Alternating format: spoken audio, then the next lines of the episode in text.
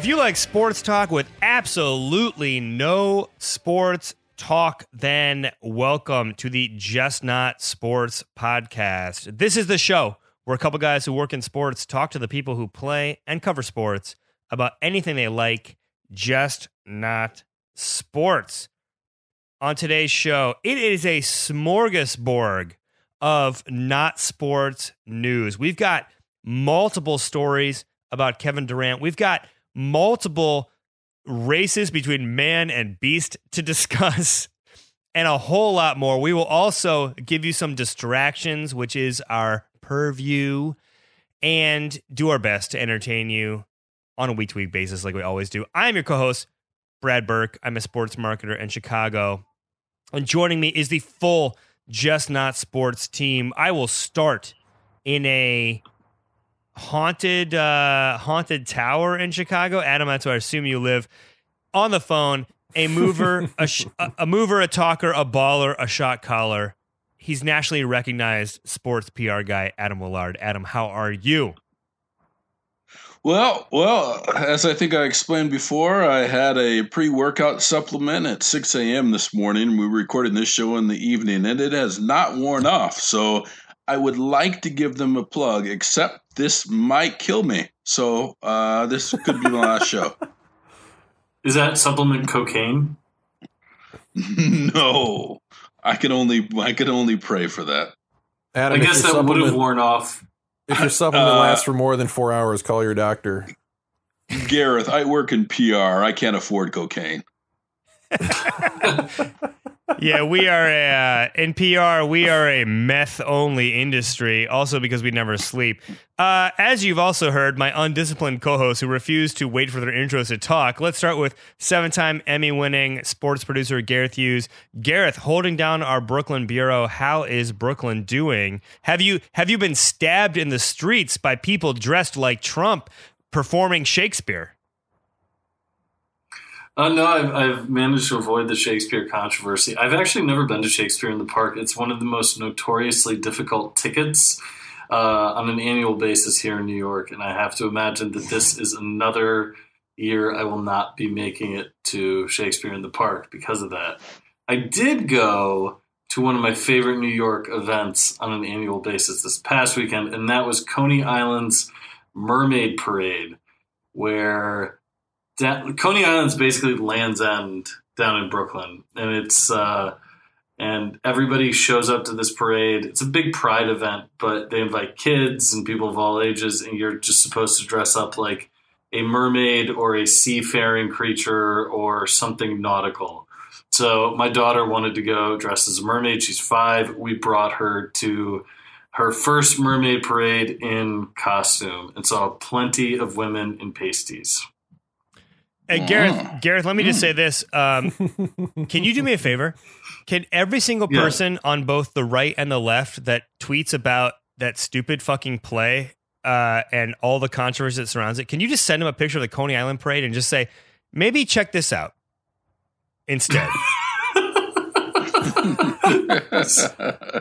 I'd also like to say this. Mer- mer- I, I would also like to say mermaids- this. I would like to say this to every single person in the world who tweeted about that play, both the creators and the haters, like everyone involved. We've already had our, one of our top three, if we were power ranking presidents, murdered in an actual play. Ch- everyone, chill out. like everyone. right. right. that, that was one of my favorite lines of Twitter was this is not the worst thing that has ever happened to a president at a play. Let's move on from this. Yeah. Also, That's pretty also, also, people who wrote that play, that didn't help anything. okay. like, so let's just everyone moves on. All right. Anyway, speaking of moving on, Right. Joe Reed holding down our Seattle uh, office. As you know, Just Not Sports transcends all four or spans all four time zones. Joe, what is life like in the idyllic, uh, idyllic paradise that is uh, northern United States and the West Coast? It's beautiful, baby. The sun stays up till like ten thirty at night, and um, I've heard it's been ninety five and For humid in. Chicago. For now, yeah. The solstice was, is that today? I think yesterday. It's all downhill from here. Um, and I heard it was like ninety five. Enjoy doing heroin in your basement, Joe Reed. That'll be fun. It's been good. It's been good. We spent Portland this. Uh, we went to Portland this past weekend to see some family. Uh, so we're just exploring the area, still getting our uh, getting our roots planted. It's been good. Joe, um, what's your apartment like in Seattle versus Chicago? Um, apartment is um, a little bit smaller, one bedroom. We are the top floor of a of a house just north of downtown, so we're like right in the city. I can walk to work. Um, but it's a little bit smaller than what you'd get for the same price in Chicago. The housing market out here is pretty insane. Um, with um, I mean, Amazon's just buying everything up. and yeah, Boeing and Microsoft Microsoft and uh, so a lot of um, yeah, it's like San Francisco of the of the Pacific Northwest. Everybody's coming here, so it's Hey- a little crazy. Hey, Joe, uh, I think San Francisco is still the San Francisco of the Pacific Northwest. Like, I think I think that the the aura of San Francisco extends up into your, your neighborhood too. You know, Yeah, you're probably right. It's the San Francisco of I don't know. Never mind. right. Joe, is Seattle a bedroom community for San Francisco? Is Seattle a Wait, what the hell does that mean? Brad's loving it. means you're like Uh, a suburb Joe- of of of Silicon Valley. Oh, oh, oh, I gotcha, I gotcha. I guess the answer is no. what- I, I guess guess we're waiting for millennials the don't know answer. what bedroom communities Yeah. are. I don't know. The delay uh, in your answer will say that you're adjusting to, to Seattle life because you don't respond and move super slow like everyone else in Seattle. Exactly. Yeah, there you go. Sure. Have you become Have you become a terrible driver yet? Because that's also a symptom of Seattle. Is that really Mhm. a symptom of Seattle? The first thing I noticed when I moved here was that nobody there's you rarely hear any honking. Um Like Uh, nobody- people can't merge worth a shit in Seattle. It is May- the I don't no know. merge capital of America. oh god. The other thing that they don't do and I think it's because there are heavy fines, there's signs everywhere for it, is block intersections. Chicago is Hmm. terrible for cars just going through reds and just sitting and blocking cross traffic. That rarely happens here, which is wonderful. That's all I got to say. Well, But look don't at know, you, it- Mister Ambassador to Seattle. it's been good. It's been good. Joe, how many times have Anyways. you have you slapped a woman with Lyme disease, which is also a requisite of living in Seattle, a la the real world? Oh, I didn't know that. And three, three times. Have you visited Bruce Lee's grave? Because Bruce Lee's grave is also in Seattle. Have you done that? I have not. I have not visited Bruce Lee's grave, but I have heard about this. I Sounds like a total I can do a re- down. I can do a remote segment. I'll tape our next episode uh, sitting next to Bruce Lee. That's that's just creepy. Uh, Bruce Lee's not dead. That's a whole conspiracy we'll get into in a future show. Neither is Brandon. Brandon. Neither is Brandon. They are merging slowly in Seattle somewhere. Absolutely. oh god. Okay. On this show, we don't just open the show, we go wide open. Julian Edelman down the seam side, uh, uh, style. And uh, we're going to just open it up to anything we want to talk about in the sports world, around the sports world, just as long as it doesn't do with the games. I'm going to start, gents. And I'm going to start where pretty much everything with this podcast should start. And that is the uh, the Starbury movie project coming out of China. Yes. I'm not going to brag. I talked with Stephon about it a little bit on Twitter.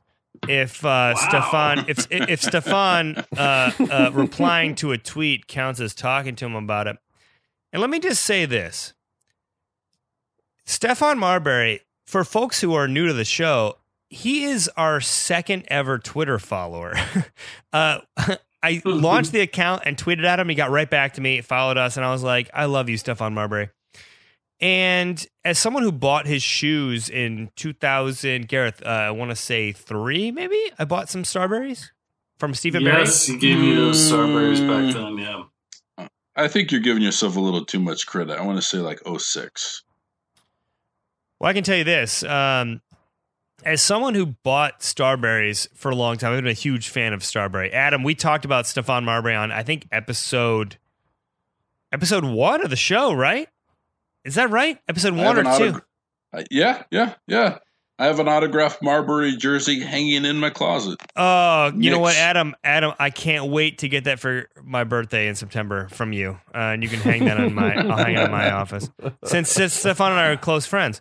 So the, the the trailer for the movie came out, and has as Deadspin and and other places have noted, it was intense. This was an intense trailer. It was like Hoosiers mixed with Con Air, and I loved every second of it. And I I thought this is going to be the Fast and the Furious of basketball movies, only in China, which makes it quasi Fast and the Furious 3 Tokyo Drift if it was in China. And I'm excited for it. I want it to come to Chicago. And I said, Stephon, if you bring it to Chicago, we'll sell it out. And he said, it's coming all over the world. Hashtag love is love. And then there was some sort of multi rainbow heart emoji, which I've not been able to rec- replicate. Guys, I want to ask you this. We're not going to waste our listeners' time by asking, are we going to watch the movie or debating what it's going to be? Because hashtag no spoilers to the Marbury movie uh, on Just Not Sports. What I want to know is what can we do to get Stephon Marbury here in Chicago with us to watch it? Go. Well, uh, if you keep Hmm. tweeting back and forth with this publicist like you have already, we should be able to get him here. Whoa, what do you mean, publicist? Yeah, no, this is the the real Uh, deal. Don't do not tell me there's no fucking Easter bunny, was- Adam. th- n- no, that was not Marbury responding to you. That is a straight up homeboy from Coney Island giving you a message. How dare you? How how I'm so disillusioned. dare you? I have one question. Haven't we already seen at least the first part of the life movie of Stephon Marbury? After all, He Got Game is a semi autobiographical move or semi biographical movie of Marbury's life. Same high school, same journey to the pros. I mean, we've seen this movie, right? Uh, I want to see the real thing with Stephon acting in it because he's acting in this one, Adam. He's re- legit acting That's in fair. this. Fair enough. Okay. And I'm just saying Adam, this. I I, I, I don't want to. I don't want to make waves, but like Tom Hanks, Stephon's gonna win three straight Oscars. Okay. So like that Johnny Van, that Johnny Vander Meer shit you're pulling with two straight is just like out the window. All cynicism aside, the trailer does look amazing, and Stephon looks to have seriously, no joke. He looks to have great range as an actor, and I really am excited to see this. He's got Guys, great. He's got not- great range. He can play. Ste- he can play Stephon or Starbury. He he's got range like Urkel had when he played Urkel, and also Stefan Urquelle. Uh, Only Adam's laughing at that because forget- only black people watch the last five seasons of Family Matters. Oh, the scene where Stefan Urquelle dances to Babyface's "This is for the cool in you" is every teenager's masturbation. Especially Joe. Reed. Especially Joe Reed, I'm sure loved. Joe Reed, do you know who Babyface is? And he's not an Alec Baldwin voiced CGI character from last month. oh, you mean Boss Baby? Then no, I don't know who that is. You did you did know Uh. Boss Baby. Joe, you you Joe, you're making all white people look bad right now. He lives in Seattle. What do you want from him? Uh, all right, all right. I'm going to Gareth next. Gareth, wide open. Anything you want to talk about? Well, first of all, I was trying to say, like, Stephon Marbury is making this move at the right time. Daniel Day Lewis retired from acting today. He's got one true. movie. What? Is Yeah. that true? that? He No. he's, Yeah. he's done, baby. He's got a movie coming out this winter with Paul Thomas Anderson. I believe it's called like Phantom Thread. It's about the fashion industry in the 50s. Uh, I will be there opening night, like Joe and Boss, Baby Boss, Boss Baby, Boss Um, baby, come on, get it right. Yeah, but so he's announced that he's going to retire from acting uh, as of at age 60 after this movie. So he's out. Starbury, it's like the point guard in front of you was just traded. Time to step into the fold. Okay, so my wide open. Uh, I want to talk about. I've talked on here before about rock climbing, and it's something I love doing. I'm not quite mediocre at it, but it's a lot of fun and it's hard, and I love it. Someone who is not who is much better than mediocre at it, who's actually exceptional, is Alex Honnold. And two weeks ago, he free solo climbed El Capitan in Yosemite. Wow. For Yeah. so- Yeah, means he by climbed exceptionally it- mean best ever, right? Because this guy's fucking insane. Yeah, moonshot has been used to describe some of the things he's pulling off. Alex Honnold climbed for four hours straight. So when I when you climb, I've been doing. I prefer something called bouldering, which you don't climb with any ropes. You go twelve feet in the air, and a tough bouldering problem will take like a minute or so. Alex Honnold, with no ropes, climbed for three hours and fifty six minutes straight. That's crazy. Up. Wow. 4,000 feet into the air uh, on a route that nobody had ever done like this before. Two people had done it recently with ropes only as their protection, not helping them, and that was noteworthy. He did it just no ropes, no nothing, it, like wearing a red t shirt and shorts and a chalk bag. Um, it, it sort of defies belief. Uh, Honnold was profiled on 60 Minutes a few years ago. I highly recommend Yes. watching that. Um, I just met the reporter who great- did that story, by the way, in LA a few weeks ago. I think Lara Logan was the host of the Yeah. talent on that one. She was the correspondent. Yeah. So, but there's a great National Geographic article about Honnold's climb that he just did, and it, it, the thing that you notice in it is there. Here's a paragraph I wanted to share. John Bachar, the greatest free soloist of the 70s, who died while climbing unroped in 2009 at age 52, never considered this climb. Uh, Peter Croft, 58, who completed the landmark free solo of the 80s, Yosemite's Thousand Foot Astroman, never contemplated it as well, but he knew somebody would eventually do it. It's to these people who've gone before him, there's two parts of this that stand out to me. To these people who've gone before Alex Honnold, it this is like a moon landing kind of thing. This is a big deal. Number one. And number two, if you read about free solo climbers, most of them are dead. Um, most of them died doing something like this. And so just these people's ability to confront fear and to keep going, um, to face these challenges. I read another article where Honnold finished this and then did his daily exercise routine after the climb. Seriously? yes, yes. Uh, is just remarkable. And apparently, he's been studied, and his brain has been studied for how he handles fear. But it's something What is that you his should daily all. what is his daily workout? Russian roulette? Well, Adam, Adam, I've actually seen this. He said, um, the, or I've seen things that said he would just do things like hang off of a like a ledge with his fingers for an hour. Not a ledge where you'd fall and die, but like imagine if I was like, "Hey, Adam, here's a step. Just hang off that by your fingers for an hour," and he would do that. No thanks. No. At There's one thing I do for an hour at a time. Sleep. Well put. Yes. Uh, at one point while climbing, he had he. So as you climb, um, the the overall things are divided into what they call problems. Like a bouldering problem is the twelve foot run you do up. or the 15 foot run or whatever it is. So it's the whole 4,000 foot climb is divided into various problems. And I was reading one article that described one problem as he was hanging on by one thumb, and then he had to switch to the thumb on his other hand. So imagine Holy you're a couple shit. thousand feet up in the air with no ropes. You're holding on by one thumb, and to get going ahead, you have to somehow switch to holding on with your other thumb.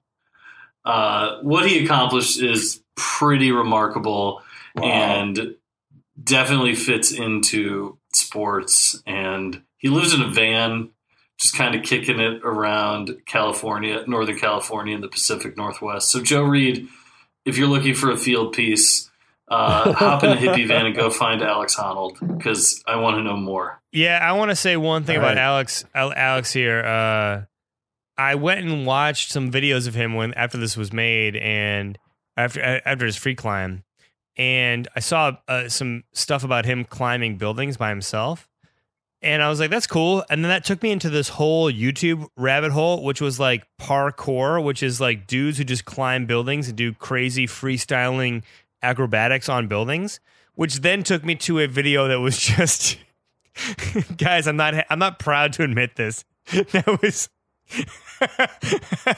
three minutes of people who died falling off those buildings and i watched i, I, I watched that on a train. I watched that on a train. Oh. and then i caught i caught the lady next to me looking at my phone as i'm watching like and then the youtube line is like all clickbait. So it's oh like God. crazy crazy fails death death death. Fall off. And i'm like that's Oh cool. my so God. not joking. So i shut that off. I shut that off and grabbed the book out of my bag which as i've mentioned on this podcast recently was men women and chainsaws feminist theory in slasher films I am not a good person. Okay, Adam, we're moving on to you. Wide open. What do you want to talk about? Well, uh, as you guys know, I do not like Kevin Durant. Um, my main criticism of him is that he is rude to local media and media in general. He has a giant chip on his shoulder, which I'm not sure why, but he has proven that that chip on his shoulder grows and grows by the ad released after game five of the NBA Finals. Would you like to hear about it? Yes. So rarely do I write notes for this show because, I mean, whatever, but I've written some notes here. Fair. I'm sure Brad loves that. Clipboard Brad loves that answer. Fair. So the name of the ad is Debate This. It's a spot by Nike, and I should say, very important with Kevin Durant, because there's no way this ad went out without Kevin Durant's approval, as we know in the marketing business. Uh, dude, this was put out This spot was also done by Stanley Kubrick. It's important to get that name in there Oh. early. So go on. Eh, maybe, but I'm going to blame Kevin Durant for the whole thing. So this was put out following the clinching Game Five of the NBA Finals. And the moment of his basketball jubilation, Durant chose to put out an ad that was focused around the criticism of media of him as an overrated player, too soft to win an NBA championship, who then joined the Warriors to create an unstoppable team. Kevin Durant. Really? In the crowning achievement of your career and a chance to thank your teammates, supporters in the basketball community, your fans, your parents, you chose to criticize, as Dan Steinberg put it in his Washington Post column, the handful of hucksters who criticize you. So, with that, I'd like to sarcastically congratulate Durant on having no joy at all in your life. You are the most skilled seven footer of all time. Actually, believe it or not, Kevin Durant, very few would debate this. You may be the greatest player of your generation. Again, many agree with me. But in opposition to the way things should be in your life, When the moment was at its biggest, you chose to be small. In an age where thin skinned American leaders criticize the media for their negative image, you decided to join the pack. There is Bird, there is Magic, but not you, Kevin Durant. I leave this I leave you with this, Kevin. I've been of your fan game I've been a fan of your game since you were a member of the Sonics and then the Thunder and the Warriors. There is no debate that I think you're the greatest player in the game but you still need to thrive on negativity and revenge. You left the world with two words debate this. I leave you, Kevin Durant, with two more words grow up. Damn. Golly. I think Adam needs to do more scripted pieces. Hello. I have worked with him professionally once on an advertisement that was not my writing and not my doing. I was just on set. And he provided one of the most awkward performances in an ad I've ever seen. So maybe Adam is onto something. Well, or with that in mind, is he somebody? Could he be somebody who's not super comfortable in his own skin? Clearly, And just- that is the whole message. But wait, Kevin Durant, like what is going to make you happy in life? You in your in your in the greatest moment of your professional life, your response was, "Hey haters, look at this." And really, again, go, going back to the Dan Steinberg column, he pointed out that there are very few people who take a polarizing opinion in order to get clicks or to get ratings. How many people are legitimately arguing that Kevin Durant is a great player? Yes, there may have been a few who questioned his choice of going to the Golden State Warriors, but he also sold a ton of jerseys and a ton of tickets. I would think the fans are on your side, Kevin. What is the problem? Look, I don't think Kevin Durant is the greatest at commercials, but I do think he's the greatest actor in America because Stephon Marbury's in China. Because we reviewed Thunderstruck on this podcast, and I thought Kevin Durant was a Daniel Day Lewis is retiring. Yeah, And Daniel Day Lewis is retired. Exactly. he was inspiring, absolutely inspiring. All right, Joe Reed, do you got something for us, or do I need to go again? no, I'll give you one. This is a question to the group. Um, and I just kind of want to get your thoughts because I honestly don't know what to think of this situation. So maybe we can go around the circle, whoever wants to start first. And I want to know your thoughts on the balls, particularly LaVar Ball. Particularly left Oh. and particularly left I've- and right. yeah. Well, Gareth, Yeah, Gareth I- can I only, can't wait Gareth can only know comment on one of these. I'm- Yeah. Yeah, I can only talk about one. Um, but I, I just want to know what you guys think because recent, I think it was either this morning or or yesterday. There was the Lakers and the Nets. Um, you know, wrote up a, a trade that looks like that they might be drafting um Lonzo, and I've seen him on you know yelling at Stephen A. Smith and throwing shade on Colin, Colin Cowherd to whatever his co-host name is. I forget her name, but I, am just curious what you guys think. From a PR perspective, it's like I feel like there's been no draft prospects who've been in the media more that I can think of, like um, in recent years. But it's also just like, what are you thinking if you're if you're Lonzo Ball? Are you enjoying this ride? I just want to know what you guys think about this whole thing. Good question. Uh, I think he is a lunatic, profiting off the success of his sons. Um, I think he has three sons who are excellent basketball players, and one of them is clearly destined to a life of alcoholism or drug abuse because of their crazy father. That's my honest opinion. I I don't want that. I more than any opinion I've ever had.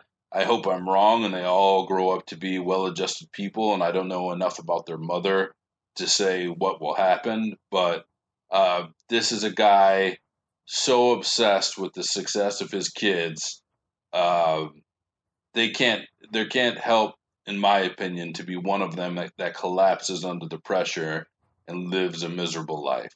Um, yeah. I, I, I, it's it's a really sad case. Um, uh, you, if you're an NBA GM, you really have to consider whether or not you're going to draft his his son currently eligible for the NBA draft or any of his sons if they should um, aspire to to play NBA basketball as well because you don't draft the kid, you draft the whole family and who wants to deal with LaVar Ball. Yeah. But do you do you draft the whole family? Like, I mean, this is Magic Johnson in LA. Will he be able to say, "Hey, LaVar, leave us alone"?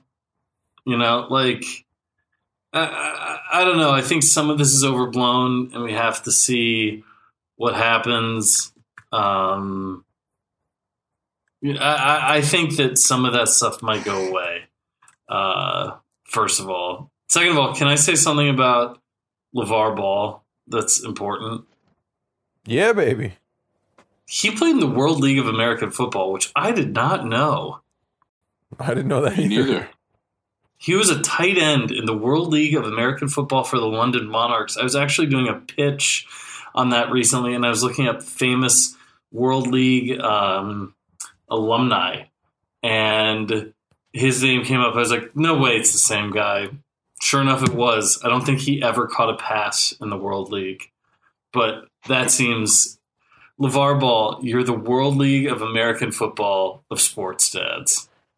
But claims that he could have beat Michael Jordan that he could have beat Michael Jordan one on one during his prime. I'm out Brad, on what do LaVar? Ball, and I was his biggest champion like a month ago. And the stay in your lane crap, I, I'm like, dude, this guy's got no point of view. He's just a walking soundbite machine f- with quotes that no one wants. And, and I, I have I have all the patience and for, for uh, forgiveness in my heart for people who are in, uh, endlessly interesting but who have a point of view. And this guy is just he you know what he's doing? You know what he is? He's entourage the person. He is lifestyle porn as like he he's using his son not to like relive his NBA memories, but to like live the the life of the NBA media darling around his son. He, he he's like when you the dudes who watched Entourage in 2005 and were like, I wish I had a house like that that was always like serving Budweiser with no explanation. Like the guy is a fucking nightmare of of he's a bathroom that's all painted in taupe. Just go away. You are boring and bland. You are pancakes with no side or sauce or chocolate chips. Go away. I love it. Good. Okay. Amen. Just wanted to know. All right, I'm going one last time, wide open. Ooh. Guys, Michael Phelps is racing a shark. And I have seen a lot of media say, how will the shark know it's in a race? Like, blah, blah, blah. Well, those media did not do the homework. In the early 2000s, the aughts, Fox did a special called Man vs. Beast, hosted by Carl Lewis, who, spoiler alert, I've tried to get on the show to talk about Man vs. Beast. Declined. De- declined. this is long really? before the Phelps. Yikes! Oh, It was it was like Carl Lewis was there, and they'd be like, tonight, a man's gonna run a zebra in a race. What are the keys to the game, Carl? And he'd be like, for the zebra, the key is uh, get out to a fast start. Also, recognize you're in a race against the man and keep running. like, of course, an animal is not gonna have the the ability to know what's going on. You should watch Man vs. Beast. Almost all the shits online there's Kobayashi eating a bowl of hot dogs against a grizzly bear. Spoiler: the bear Ugh. ate like a hundred hot dogs. So Brad and I were hanging out a lot, but in different cities around the time this first aired. And I remember talking to you, Brad, the day after it aired in like 2003. You were like, Dude, did you see that shit last night? It was crazy. I was like, oh yeah, I saw it was on. I didn't watch it. So a, a we've always been this guy. Um, we've always had our roles. And I was like, what happened in the hot dog eating contest though? I bet Kobayashi killed him. And you were like, uh, no, dude. He was trying to have a hot dog eating contest with a bear.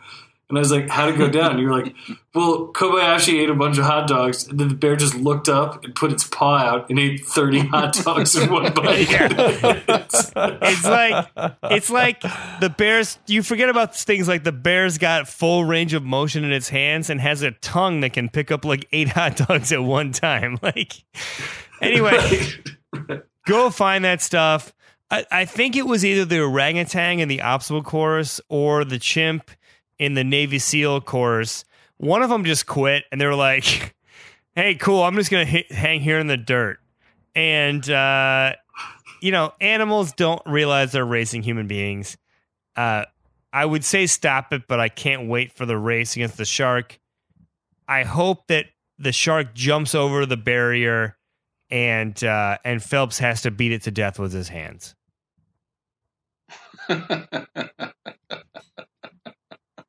So you're saying you like Uh, Phelps in this race? what, what else can you say to that? That's, What else can you? Yeah. So, guys, we're gonna take a quick quick break. We're gonna come back with our distractions.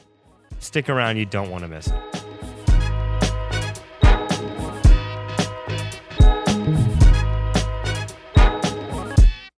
And we are back in the sports world. We know athletes, coaches, top media, they're always accused of being distracted when they find something interesting to talk about. We never do that to them, which is why on this show we also celebrate the things that are distracting us week by week. Gents, I'm going to go first. Here's what's been distracting me. The Bachelor in Paradise scandal has become my has become my missing Malaysian plane. I have spent I have I have spent so much time on the internet searching for answers. I have combed the feed of of reality Steve. I have been on TMZ more times than my work will stomach in 5 weeks when they find the data. Much like the plane when Courtney Love was like going through Google Maps to like find the wreckage, I'm just trying to find footage and testimonials. This story is insane. And today, when we're taping this, it was wrapped up. They Bachelor in Paradise has found no evidence of a sexual assault, no evidence of impropriety. They are allowing the show to continue. They're going to bring everyone back, apparently, to whatever Mexico like chlamydia hole they were filming in.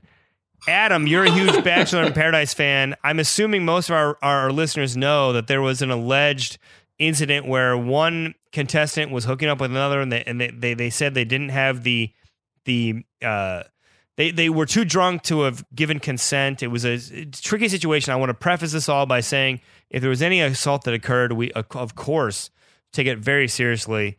Uh, but today, at least at least one part, and I don't say that that represents everybody, but one one huge uh, factor happened, which was ABC announced they didn't think anything was was untoward. Uh, but Adam, you're a Bachelor in Paradise fan. What did you think when you heard this was going down?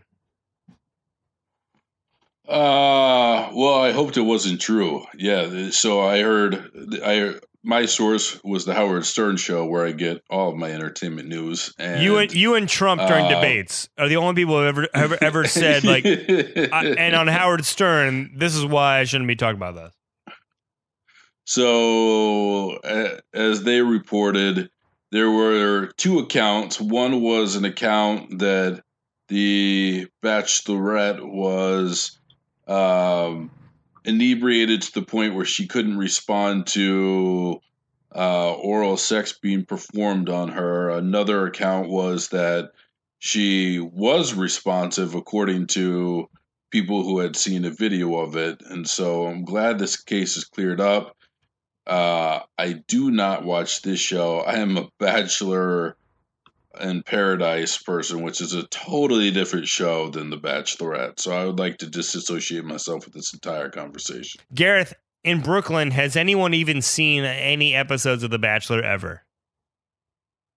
I am aware that this show exists, and I am sure that I could have that conversation on the playground at some point if I wanted to. I have never watched it. Brad, very important question. Where did this report first surface from, and is it possible that this is just a PR ploy? I don't think any I don't think any well-meaning PR person says to the higher ups, "Let's stage a rape and get more attention." And the higher ups are like, "Cool," especially when those higher ups report to Disney.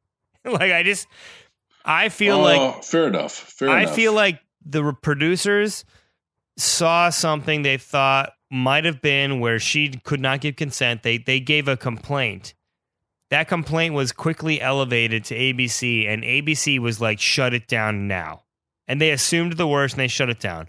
And then I presume that most people who were involved on the Bachelor side were like, "I wish we hadn't done that."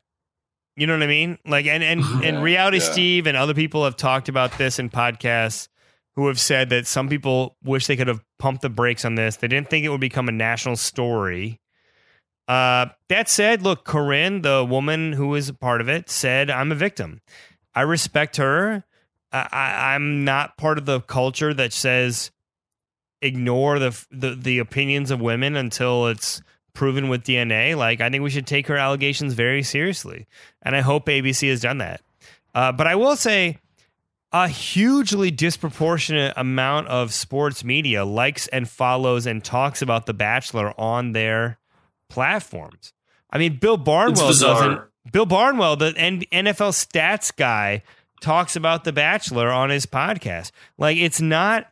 It's a it's a huge part of sports culture, and it was fascinating seeing Yeah. all the people in sports that we follow from Jemele to Sarah Spain to Barnwell to Clay Travis, even on the other side. Like it's it's totally crazy. And so, you know, anyway, uh, it's coming back. I don't know. What I'm really f- crazy to see is um, are they just going to pretend like it never happened? Are they going to do an episode about it? And actually, the best comment, the best comment I heard from someone at work was, if they just had stopped and done an entire season filming people trying to figure out what happened, a la like Serial, I would have watched every second of it. And I was like, exactly, exactly. Anyway, Uh, well, Adam, Adam, that's the way to explain. Yeah. what's Yeah, distracting yeah.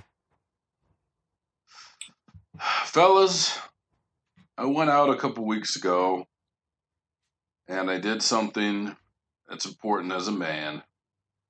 Bought myself a new couch. Nice. I'd had the same couch for a decade plus. It was uh, a leather couch that I love dearly. Uh, I slept on that ripped. couch. It was ripped. It was time to get rid of, and I bought a large sectional, almost too big for my living room, but it is fantastic, and it is memory foam, and I am happy about the purchase, although I'm a little bit sad how excited I am about it because that means I'm 37 and a lot of other things that used to make me happy have passed me by. So that's my distraction. I think that's a wonderful distraction, Adam. I think that I think that plays into mine. Um, so having moved out here, Alina and I have been uh, trying to furnish our apartment and um, have been looking for um, some nice pieces. And I have been distracted pretty much every day um, by checking Craigslist postings. Um, I don't know if you guys, you probably aren't Craigslist shoppers. Um, but man, is it addicting to just like see what's out there. Sometimes you're looking with purpose. Sometimes it's like, I need a love seat and I'm going to look for a love seat in my price range and we're going to buy something that looks nice and used. But then sometimes you, I just go on there and I Sounds like- say, Sounds like online dating. Eh, eh, ooh, a little bit. Um, you just got to find the right match. But then sometimes I go on there and I say, I just want to see what's on Craigslist in Seattle today for under 10 bucks. And sometimes you get some weird shit. Um, it- Like it- what? it- like what, Joe? well, I'll I'll let me report back. Some you know you get like some I I don't know. It's just a, each city is different. I'd be curious what's going on in Chicago and what's going on in Brooklyn, and um, uh, it's just a fun thing to. Usually, I check to see if there's any new postings, and then I end up going down a rabbit hole for like 40 minutes, just scrolling through pages and pages of motorcycle parts for no reason. Interesting. I Yeah, I went through a long period in the late aughts where I read a lot of Best of Craigslist. And Yeah. if I could recommend two of those, I bet you could find them. One would be look up Best of Craigslist Shitty Pan, P A N. That's a classic. And Huh. the other one I loved and is filled with a lot of humor and darkness. And I've had it bookmarked on my phone for a long time is All the Women I've Dated. And it's basically a guy who was a sex addict with a very Oh my God, Gareth! I totally remember this one. It is insane. it is honestly, if somebody wanted to adapt it into a film, it would be good. Uh, but it's a guy who is a sex addict with a crazy relationship with his mother, who just wrote a list of all the women that he ever slept with. Holy and what shit. Went down with them. We'll post it. We'll post a link on the Just on called The Sports Girl- site. The It's- No, girls Gareth, we are not. We are not posting that We're link. not And I- posting a I- link. I'm also No. going to say this, Gareth. There's a moment in the middle of that, which made me think the whole thing was fake. Is he? Uh, he implies that he had he sex implies with that he his slept sister, with his sister. Yes. Yes. What? but he stars Yeah. it. He What are says, you "You are my, you are my S I star star er and I'm not ready to talk about this yet. And I always wondered if he meant sitter, like babysitter. Holy crap. Guys, I'm just on my new couch watching American Ninja Warrior. I don't know what you're into. This is crazy. All right, we won't post the link, but if you're curious, just Google "best of Craigslist the women I've dated." So, yeah, Joe, I'm with you. Craigslist is awesome. There's, there's so much going on. Something All for right, everybody. Gareth, Gareth. Clearly, was that your distraction, or you got something else? I hope. No, it's like now I'm uh, now I'm into something more boring. It's just like standard issue Gareth bullshit of like I got this new book and music I've been listening to. um, you know, uh, if you want another interesting read to cleanse your palate after reading all the women this guy slept with on Craigslist, Jeffrey Toobin's American Heiress.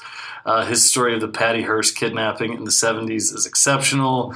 Um, Toobin had a great summer last year when he published this. He was heavily featured in the OJ doc on ESPN because he had written Run of His Life, the OJ story. Uh, he does a similar thing here and ties together a lot of loose strands of the 70s around the Hearst case. It's always been fascinating to me. And then, if I could recommend a killer album for summertime barbecues, cookouts, etc., uh, Chicano Batman's "Freedom Is Free" is fantastic. It's kind of got a retro soul meets Brazilian tropicalia sound. I love it. Those guys write great hooks. I've heard them described as uh, LA's house band, as Rolling Stone called them. And a buddy in LA said that is probably accurate right now. So, Chicano Batman, Freedom is Free. It's on Spotify. Check it out the next time you're kicking it on the porch, stoop, or roof. Yeah, speaking That's of all I music, It's a uh, little- speaking of music, on today, uh, Prodigy passed away unfortunately, and uh, he is going to join Malik Sealy in uh, the all-time rappers who died list. Wait, Prodigy from Mobb Deep passed away? Prodigy from Mobb Deep died today, dude. Really? I had no idea. Yeah. That is so sad. Really, one of my no no joke. Joke all joking aside, one of my top favorite top 10 favorite rappers of all time. That's really sad.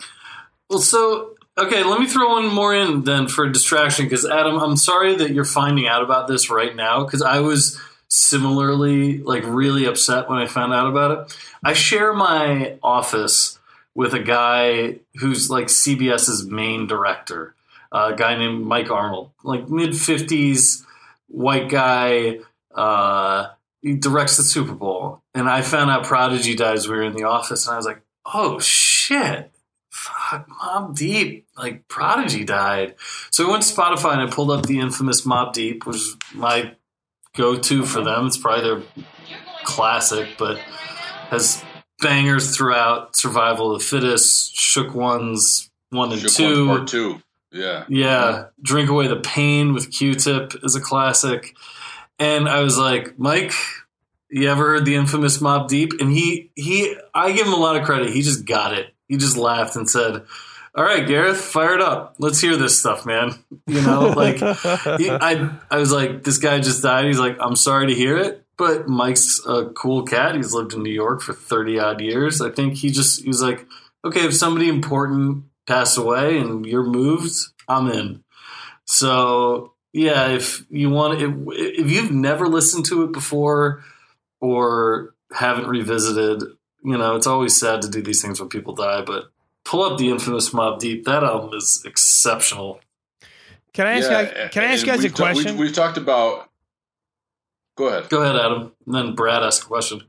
I was just going to say we've talked about Allen Iverson a time or two on this podcast, and uh, he modeled his whole sound, in my opinion, off of what Mobb Deep, in particular, Prodigy, uh, did on the mic, and so uh, Prodigy indirectly had an influence on this show, and it's it's sad to see him go. Do you, do we know what he died of? Did he have? Uh, I, I remember He rapped about reflection. sickle cell in the past. yeah, that's Um, right. Yep.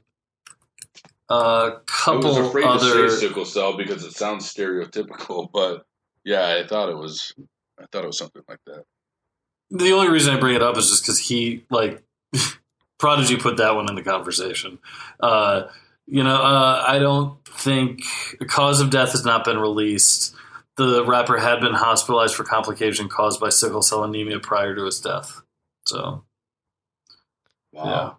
Let me ask you guys this real quick. Um, when this is coming from someone who, as an entertainment reporter, was always a little weirded out by our, uh, I guess, um, obituary industrial complex that we do when celebrities die. As in media, it's like we we always have we want to have this like definitive take on their life and their meaning. When when a when a celebrity that you don't know personally dies, like um you know like, like this example are you sad because a you don't get to get any more music from them which implies you're hoping they record more music. B you're sad because you feel bad for them personally. Uh, as a human being you know i'm not no no no cynicism there. I mean you just feel bad that they died. Or c do you feel bad because it reflects our own aging process and makes you feel old uh, by extension? So that's a good question, and I I think it's depends on the celebrity. I think with Yeah. if you look at Prince and Michael Jackson and I once uh, now shamefully said Bill Cosby, it takes you back to a certain place in your life, a certain nostalgia where you, you know, part of you lives in that moment and a part of you has died because that person who has provided that moment is no longer with you. So I think there's part of that. I think there are other celebrities who you could maybe relate to on a more personal level or who brought you joy in the moment. Um, although he didn't die, I'll never forget, and I think a lot of sports fans will feel this way. I'll never forget the day that Magic Johnson uh, said that he had the HIV virus because at that time Yep. we thought that was a death a death sentence. And I remember in the moment mourning his loss before he even died because again he brought so much joy on the the basketball court. So I, I Brad, I, to answer your question, I I'm going to PR you a little bit, but I'm going to say that it's it's all of the above because I I think it depends on hmm the celebrity and and what you associate them with in your life. I think 99% of people don't expect any more from the celebrities who die unless they're like super young. Uh, like Kurt Cobain in, in the 90s. Like, I don't think anyone was waiting for the next. I don't think anyone was. Yeah, Tupac's another good example. I don't think anyone is waiting for the next great Prince album. I think, and that right, you're I think it's a it, it's it's a ra- it's a rattling the cage of nostalgia. It's like, uh oh, he's dead already. Uh oh, like I and I say this as someone who was around people who would write canned obituaries or say, "Oh, hey, so and so died. We should do something about what it means." And it's like, I guess, but uh, we talked about this with Chris Cornell a few weeks ago. Like, and not not a knock on these guys. They're they're, they're legendary artists. Like, they're great. Um, but I think the reaction that we have to their deaths has more meaning than maybe the media stories that we read. And I think for people in general, they probably connect to these artists on a more personal level. And then I wish that we would hear more about that with them instead of like what writers think that these people like contributed to society, which probably hasn't thought about them in 10 years anyway. Does that make sense? Yeah, Yeah. You know what? absolutely. Yeah. It does, and I, I think that a lot of these um, these moments are a collective grief that we all feel for a moment in our lives. Uh, the most, the the the the kind of tribute that stuck with me the most today of all people was uh, Bethlehem Shoals tweeted, "I'm going to go drink a forty for the first time in 20 years," um, and I just kind of got that. You know, he and Jay Caspian Kang were tweeting about how they would listen to to Mobb Deep together for years, and uh, I don't know, it just kind of took you back to a time of like partying in your life and where things were different. I mean, look, I wasn't checking for what Prodigy was putting out at this point. Um, I think, frankly, rap has a pretty bad track record of people aging into relevance. Um, Let's see what Jay Z does with his new album at the end of the month. But it's a hard thing to to keep up. Uh, at the same time, you know, watching him, seeing the news that he died was, you know, it's shocking and sad. So But it's funny you mentioned Jay Z because I think another recent moment in in pop culture, and I know we need we need to move on, but um, Beyonce having twins when she announced it, it was the most liked Instagram post or was it tweet of all time, and the insanity of the conversation around her actually giving birth to her kids, her Mhm. kids, not America's kids. What's the fascination with that? Because if we have a fascination with death that seems a little impersonal, what's with the birth of a celebrity's kids who we don't even know? That that strikes me as just as strange. Well, Adam, as a Beyonce birther, I can tell you those kids aren't real. I would I would not be totally surprised to be honest with you. Does anyone have any more distractions, or is that it for this week? That is it. All All right. good. Well, on that note, anyone got any shout outs? I'm going to give a shout out to my daughter, Charlie, who recently turned four. She's a baller, just like Adam. Joe, any shout outs? Uh, I'll give a shout out to you and your daughter as well because I saw a video of you two um, playing with different pairs of glasses. That was one of the cutest things I'd ever seen. And uh, you're a good dad, so shout out to you. We're just uh, coming off Father's Day here. Joe, how'd you And get that video? That's Gareth, and private. Gareth, happy Father's Day. Oh, What? thank you. Well, I'll keep that theme going. Shout out to my daughter, Belle Halliday. Tomorrow, I am waking up early to go to your kindergarten graduation. So, congratulations. See you in first grade. And Congratulations, on Bill Holiday. Hey, real quick, Adam, before yours, uh, shout out to the writer of Best of Craigslist Girls I've Dated, which I've been reading during most of your shot, most of your distractions. this guy is crazy. Yeah. Can I read? I Can am I read sitting one of on these? the link. Yeah. This one is Catherine. Okay, Catherine. What God sent you to me? I was a rat ass, foul smelling dog, and you came along and believed in me. You were a virgin. You were the valedictorian. You were such a skilled debater and writer. Sex with you started a little slow, but boy, you were a good learner. Okay, next one, Anne. You were Catherine's best friend since you were both 10 years old. Why would you let me seduce you? Yes, I take most of the responsibility. I take most of the responsibility. But why would you constantly come over and tell Catherine all the sort of details about how you were cheating on your husband? All the details except the part where you were doing it all with cheating me. this guy's he's the Shakespeare of ass baggery, right? This is amazing. Oh, There's God. listen. All I'll say is this: Adam has offered this up on the pod before. Um, we'll tweet. We'll give you the link if you want it. Just reach out to us. Uh, there's a line in here about a pen that is honestly one of the funniest things I've read. Oh, in the last 15 no. years. God, no. So- Oh. Trust me, it's not. It's like the most PG part of the whole thing.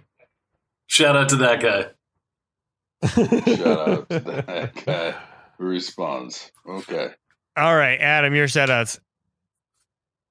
Uh, shout out to my cat Allie, who is asleep on the couch. Uh, but more importantly, Coach. Adam, Shout does your out cat does your cat to, sleep in your uh, bed? uh, sometimes yes, sometimes no. But yeah, she is.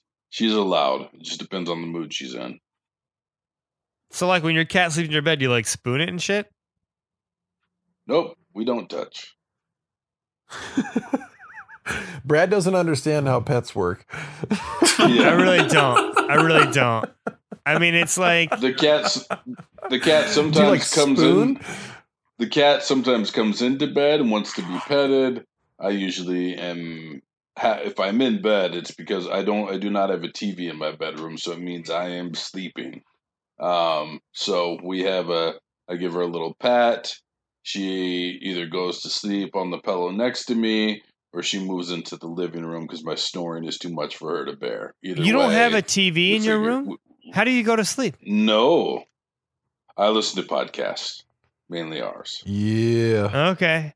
You, you did you do realize when I was in uh, before I met Kelly, uh, I would go to sleep. She was horrified. I would go to sleep every night with my TV on, my fan on, my light on, and in my clothes on top of the covers. And then in the middle of the night, if I woke up, I would just roll roll the, the top of the comforter over me onto the side to, to get into the bed. Wow. and thousands of dollars of therapy later, you're cured. Hey, you know what, Adam? Almost as creepy as a, a grown male owning a cat. Listen, I told you it was an ex girlfriend's cat. We've been through this before. I'll repeat the whole narrative if I need to, but I'd rather not. All right, fair enough. Hit me with the shout outs. Uh, I would like to give a shout out to the Kevin Durant fan club. My boy Uzi, who has bought all the shoes. Def Jeff, who owns three copies of Thunderstruck. Little Swanee, who has all of Kevin Durant's jerseys. Meech, who just nicknamed his dog KD. Ron Mack, um, who co produced the commercial and my other cousin Ron, who bought KD's jockstrap off eBay. As always, booty rappers, Stay booty. Stay booty. stay booty. Stay booty. Stay on Craigslist. Or, or get off, get off Craigslist.